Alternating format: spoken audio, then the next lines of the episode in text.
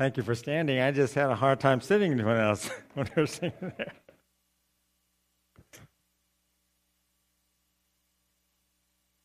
Before you out, pull out your connection card, I just want to remind all of you that Tuesday there is a funeral for Mel Sashiki here at 11 a.m. And um, we do need some help. So if you're able to help with being a receptionist or flow registrar, or uh, we need one more usher, please come and talk to me after service. But also, there's a viewing for Mel uh, on Monday between 5 and 8:30, uh, Monday at Rose Hills. So keep that in mind for those who know Mel and the family. I'd like to invite you to pull out your connection card. It's a white and blue card in here, and it's um, just a time for you to uh, fill out as much as you like. If you have something you'd like to share with us or, or any way we can help you, turn it over on the back. And, um, and after you're done, you can just leave it on your pew. But while you're doing that, let me just highlight a few things for you. One thing is that uh, some of you parents know that today there's a family time uh, after service, and it's a very important family time, as I understand. Uh, they're going to go over the calendar for coming months. So if you can possibly make that uh, family time and they have lunch for you there, uh, I, I, think you'd be rewarded for that. Um, let's see. Um, there are other things coming up. We have the sewing of pillowcases for the children coming up Saturday. Uh, and next Sunday is a special Sunday. We haven't had one in a long time, but next Sunday is a child dedication. That is so much fun. See these little kids up here. So uh, that's next Sunday during service. And uh, there are other things coming up that you can read on your on your program.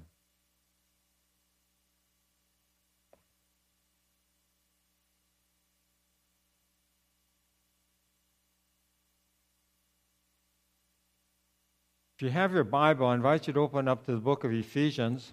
We're going to continue, look at chapter 1. We're going to just read a few verses. Ephesians chapter 1, we're going to read verses 15 to 17.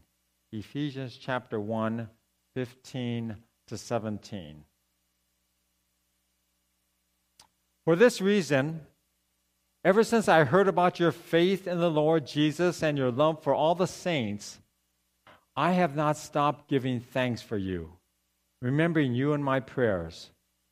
I keep asking that the God of our Father Jesus Christ, the glorious Father, may give you the spirit of wisdom and revelation so that you may know him better. Let's pray. Father, as we continue in our study of the book of Revelations, we hear the rain falling. We, we're reminded of your blessings in our life. Uh, Father, we ask that that the Holy Spirit will teach us the lesson that we are to learn today. And that might be different for each one of us. So, Father, just help us to open our minds, open our hearts receive from you. And may we learn more about you and love you more today because of our time here this morning. In Jesus' name, amen. Um, you know, I, I, think about people you grew up with. I grew up with a guy, and one of this guy named Jimmy. And Jimmy was a real rowdy kid did a lot of crazy stuff. He used to do, you ever meet a guy or know someone that after he did something really crazy, he laughs about it? You know, Jimmy used to do something really crazy and even destructive, and he'd laugh about it, okay? And uh, he, he grew up. I, after high school, we just didn't see each other, and then I saw him years later as an adult. And uh, I was a fairly new Christian, and, and, and he came to me and he said, Hey, hey Rick, I, uh, I, I, I accepted Christ into my life a while back. And I said, Oh, wow, great, Jimmy. And he says, Hey, I want you to do a favor for me. And uh, I shared this maybe years ago, but uh, Jimmy, one of the crazy things he did when he was younger, he, he st- accidentally started a fire. And it destroyed a, uh, a storage house. And uh, not the outside, but all the things inside. And he never confessed to it. He just figured he got away with it. Uh, but now, as a Christian, the Lord just put it on his heart that he has to come clean on all these things. So he said, "Hey, Rick, I want you to go to the owners of this property because I knew I knew the guys who own, owned the place. I want you to go and I want you to represent me." And, and so I said, okay. So I knew that they were having a board meeting coming up. And so I went, I asked if I could go speak before the board. And I went there and I shared that this guy, it was great. I, I had an opportunity to share about Jesus Christ. I said, hey, this guy, when he was in, when, when he was in high school, he uh, uh, started this fire uh, in your property. And you guys probably remember. It destroyed this, the storage room. And you guys probably lost all these things. And and so I shared this, and he wants to confess and he wants to pay uh, to any monetary um, cost that you decide and pay you back for the loss. And these guys are kind of dumbfounded. It was kind of neat. They just kind of looked at each other and they, and they, they just said to me, You know what? You just tell this kid that uh, it's okay. Tell him it's okay. And I said, All right. I went back, you know, and then Jimmy says, Well, that's one. And he had this whole, he showed me this whole list. He had this whole list of things, everything from shoplifting to, to, to, to letting the air out of people's tires and, and all these different things. And he just had, and he, he was just going down this list. And I thought, man, that is an incredible example of a changed life, of how Jesus Christ can, can motivate us to do things that we would never do if we didn't have Christ. So let's look at this. When we look at, at what Paul is talking about here to the, to the Ephesians, realize that Paul was their pastor for three years. So he knows these people. So when you read the letter, this, this letter to the, to the Ephesians, this church in Ephesus, always remember that Paul had an intention to encourage them, but he also had the purposeful intention in teaching them. So let's go back to Ephesians 1, verse 15. And let's just read verse 15 here. And it's going to talk about our testimony of faith. I'll read verse 15 and 16. Paul wrote, For this reason, ever since I heard about your faith in the Lord Jesus and your love for all the saints, I have not stopped giving thanks for you, remembering you in my prayers. You know, he starts off by saying, For this reason. You know, when you read something like that, you have to always look above that. And, and if we read above that in the verses, uh, like between verses 11 and, and verses 14, Paul talks about all the incredible blessings that believers have in Christ all these incredible blessings everything from, from, from you were included in christ that you heard the word of truth that, that having believed you were marked by the holy spirit all these different things of the spiritual thing that happened in every believer. And it's not on the outside, it's on the inside. And Paul is saying, because you received all these blessings, you know, you, you, you know I, I thank God for you. He says, for this reason, for the way that you have just received these things. See, we take that for granted, but never do that. Because we know there's so many people in this world that hear a lot of the same stuff you've heard, a lot of the same stuff I've heard, but they haven't received it. But Paul knows that they received it. And he, he goes on later on, he knows why they received it, because they're showing it in their lives. You know, the thing that's amazing about Christianity, it's so different and weird. You know, some of you are second generation, third generation, maybe even fourth generation Christian. You know, when I think of, of generational Christians, just recently, you know, I, I, I think of Pastor Corey and, and, and Chelsea here. Uh, you ever meet their parents? Pastor Corey, I remember when I first met Pastor Corey's uh, uh, father, John. Very first time, you just look at him, he looks like some guy who's, who you can build a country with, you know? And, then you shake his hand, and it's got a good firm shake, and he comes like, "Go, John!" You know, he just really lays in there that good old handshake, and then he just looked me right in the eyes. That's the very first time I'm meeting him. Looks me right in the eyes. What's your church believe? okay, all right. Uh, this church is in a conference. You guys in the denomination. What, what's your conference believe? Okay. What, what do you believe? You see us just firing away, boom, boom, all really great questions. Questions that if you weren't a mature, solid Christian with knowledge of God's word, you wouldn't come close to asking those questions. But he just fired away on me like that. I loved it. I sat there and man, this guy knows his stuff. And, and that gave that gave that was real credibility to Pastor Corey. Because I know that he's been hearing this stuff all his life. And I'm saying, yeah, that's the stuff that he's been hearing and just been trained in. And Chelsea's the same way. You ever meet Chelsea's dad, Dave? Not only was he a great football player, but guy's a great believer. He's, he's of the same mold as Pastor Corey's father. Same mold, same handshake, too. You know? And you know, I, I um, she's with the Lord now. But I heard about Chelsea's grandmother. You know, I went to the funeral and I heard about her life. And as I sat there and listened about Chelsea's grandmother's life, I thought to myself, man, if this woman were alive during Jesus' time, we'd be reading about her in our scriptures. Just amazing women. But see, they're, they're I don't know how many generations there are believers, but you know, they're not like me. They're not like some of you. Some of you are the first generation believer in your family. I, I am, you know, and you know, that's it's, it's a different thing because Christianity is kind of weird to me, you know, all this talk about love, man, no one ever told me they loved me when I was growing up. You know, I hardly got a hug. But I know I was loved. You know, we talk about, about doing this and doing that and not doing this and not doing that. And if you do this, it's you know, the Lord's going to be pleased. And I'm thinking, well, you know, it's also foreign. But, but the neat thing about this is that is that I really had to change. When you're born in it, you know, it's just natural. And God bless you because you people who are born in the faith and you have, have parents that are believers and grandparents and believers and great grandparents are believers. I mean, when you wake up in the morning, you just know what to do. I mean, dumb people like me, we wake up in the morning and say, okay, what am I going to do, you know? And when it comes to Christianity, we, uh, it's, it's like learning a new life.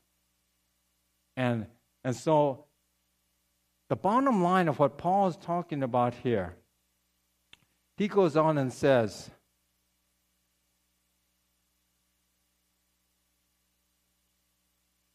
For this reason, ever since I heard about your faith, for this reason, for I have heard about your faith.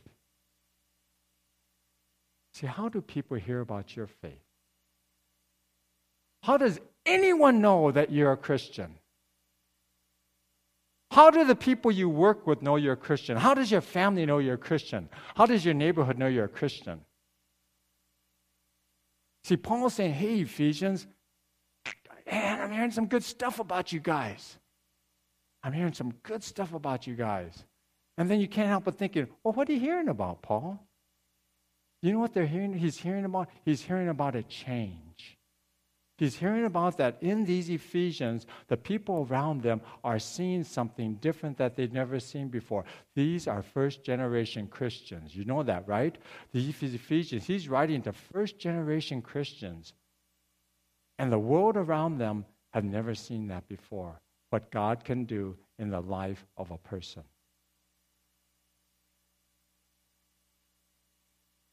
James wrote, Suppose a brother or sister is without clothes and daily food. If one of you says to him, Go, I wish you well, keep warm and well fed, but does nothing, what good is that?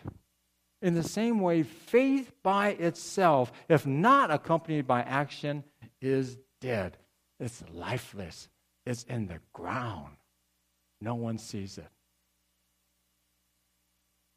See, whether you've been a Christian and you're the fourth generation Christian in your family, or you are the very first generation Christian in your family, it doesn't matter. It's the same, we're on the same level playing field. The only way the world sees our faith is when we live it. And a lot of times, what we live is going to look different than what everyone else around us is living who don't know the Lord. Paul says, I heard about your faith and your love for all the saints. That's, that's, a, that's, a, that's a different thing there now. All of a sudden, Paul's saying, you know, not only have I heard great things about you in your world, but I've heard some really great things about you and how you guys are connected, how you guys are relating to one another, how you guys stick up for one another. It's great. It's, it, I, I'm, I'm, I'm hearing about the body of Christ.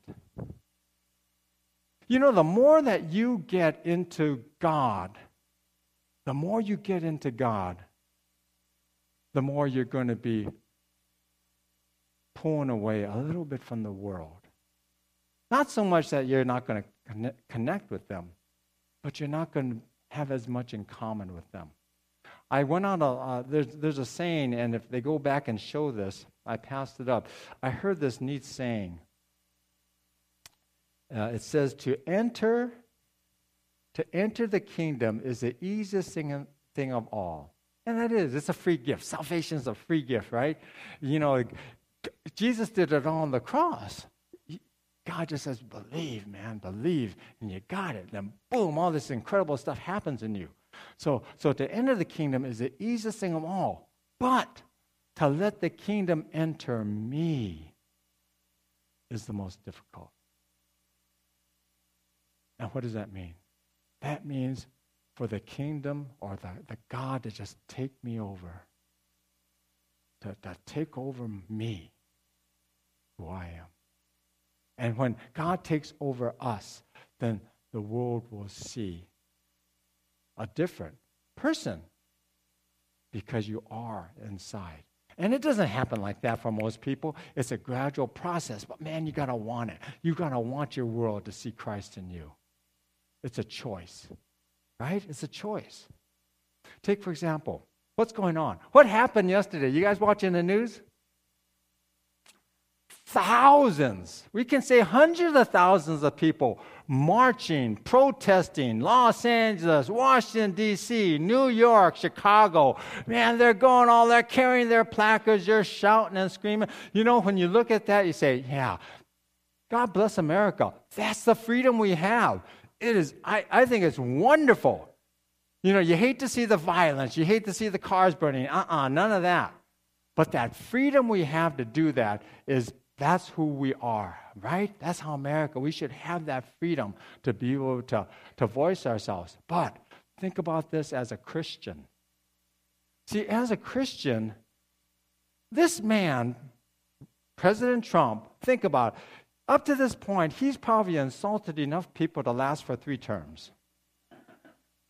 But he is your president. And what does the Bible say? Submit under the government authorities that God has placed you under. Why? Because that person isn't there by accident. Think about this. Think about the think about how when we look at world history, we look at the Bible and you think of world history and how God has done things in, world history to set things up. And a tiny example is what has he done around Israel? Think of what God did in regards to using the Assyrians and the ancient Babylonians in regards to Israel. Think of how God used Egypt in regards to forming the family of Israel. Think of how Rome was involved in the crucifixion of Christ and the, and the disbursement of the gospel. Think about how God has set things up in world history just for this little country, Israel. Now, you don't think God has a plan? Sure, He does. He has a plan. If you don't think God has a plan, then your, your world is in chaos. It is, it is spinning out of control. But if you do believe that God has a plan, then you cannot avoid the idea or the conviction that God is not going to allow some random billionaire to step into presidency that He doesn't want there. Right? So, let's find out why. And, and you know what's the weird thing about, about Christianity, you know, and the way God works? You know, let's face it, when we get to heaven, there's a lot of questions we're going to have. God, why did this happen? Why did that happen? Why did you allow that? I think that's going to be the same thing with, with, this, with this government. We're going to say, oh my gosh, why is this happening? Why is that happening? Why did God allow that? But you know, sometimes when you look at when you look at Old Testament, you look at how God has worked in the world. There's sometimes God puts in rulership a, a person or a power that changes something radically. And it may not even be something that the people wanted, but you see how that's connected with the, with the next leadership or God's purpose and will in the future. We just don't know. But the bottom line, this is what Christians have over everyone else in the, in the whole world, is that we have a trust in God. See, the ones that are out there protesting, the ones out there screaming, God bless them, man, that's freedom. Do it. You, you, you want to do it? Do it. But realize, why are they doing it? Because 100% of their trust is in the man. For Christianity, our trust is in God. And we're saying, God, boy,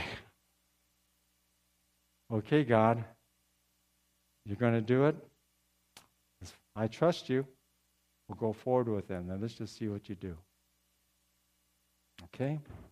See, that is one of the things that's different. That's one of the things that's different when we think of the world and we think of the spirit. That's why there's such a thing as having a peace in the midst of chaos. And that's one of the things Paul is saying here. He's saying, you know what, Ephesians? I have seen in you something or I hear about you that, that the world hasn't seen before. And he's saying what? For this reason, ever since I heard about your faith in the Lord Jesus and your love for all the saints, I have not stopped giving thanks for you, remembering you in my prayers. Let's go on to 17.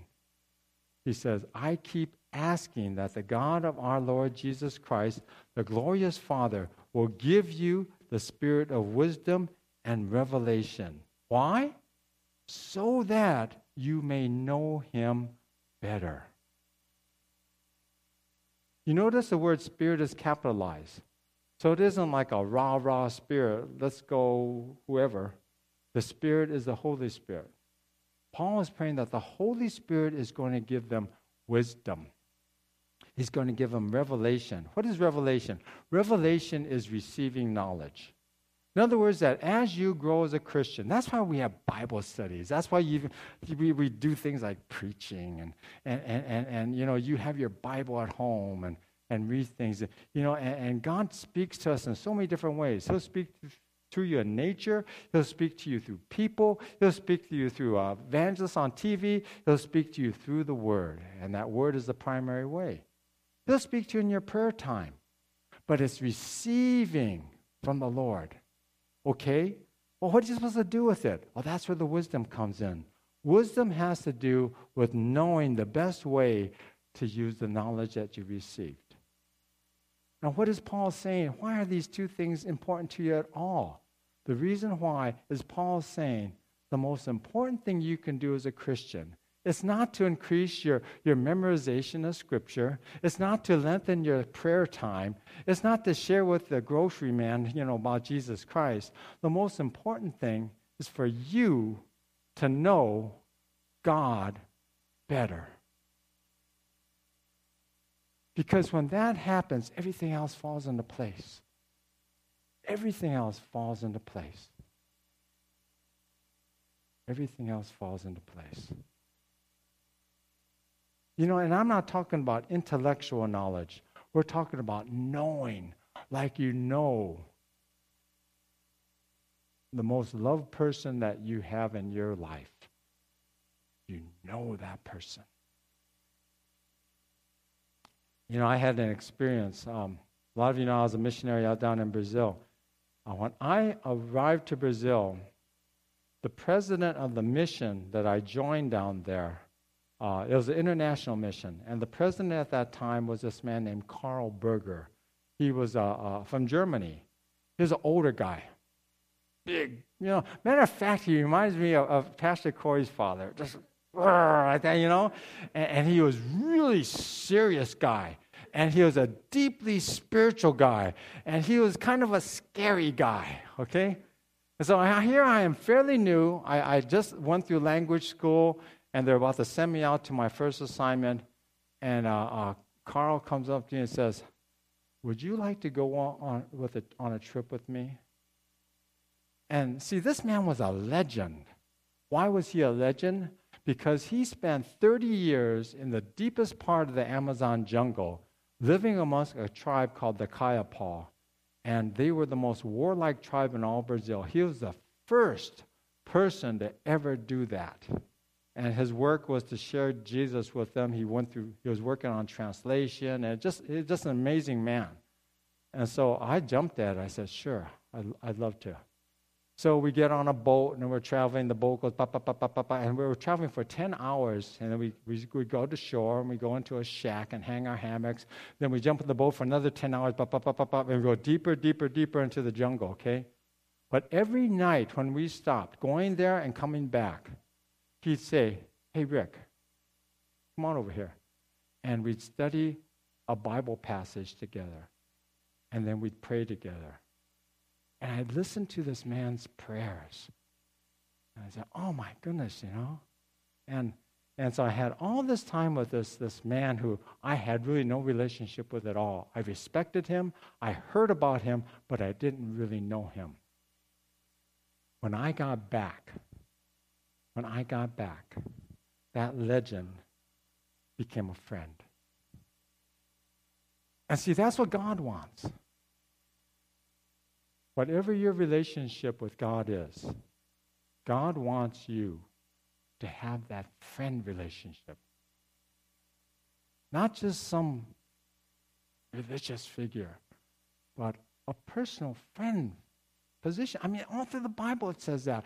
Why do you think God, the creator of the universe, chose to call himself your father? Because that's the kind of relationship he wants.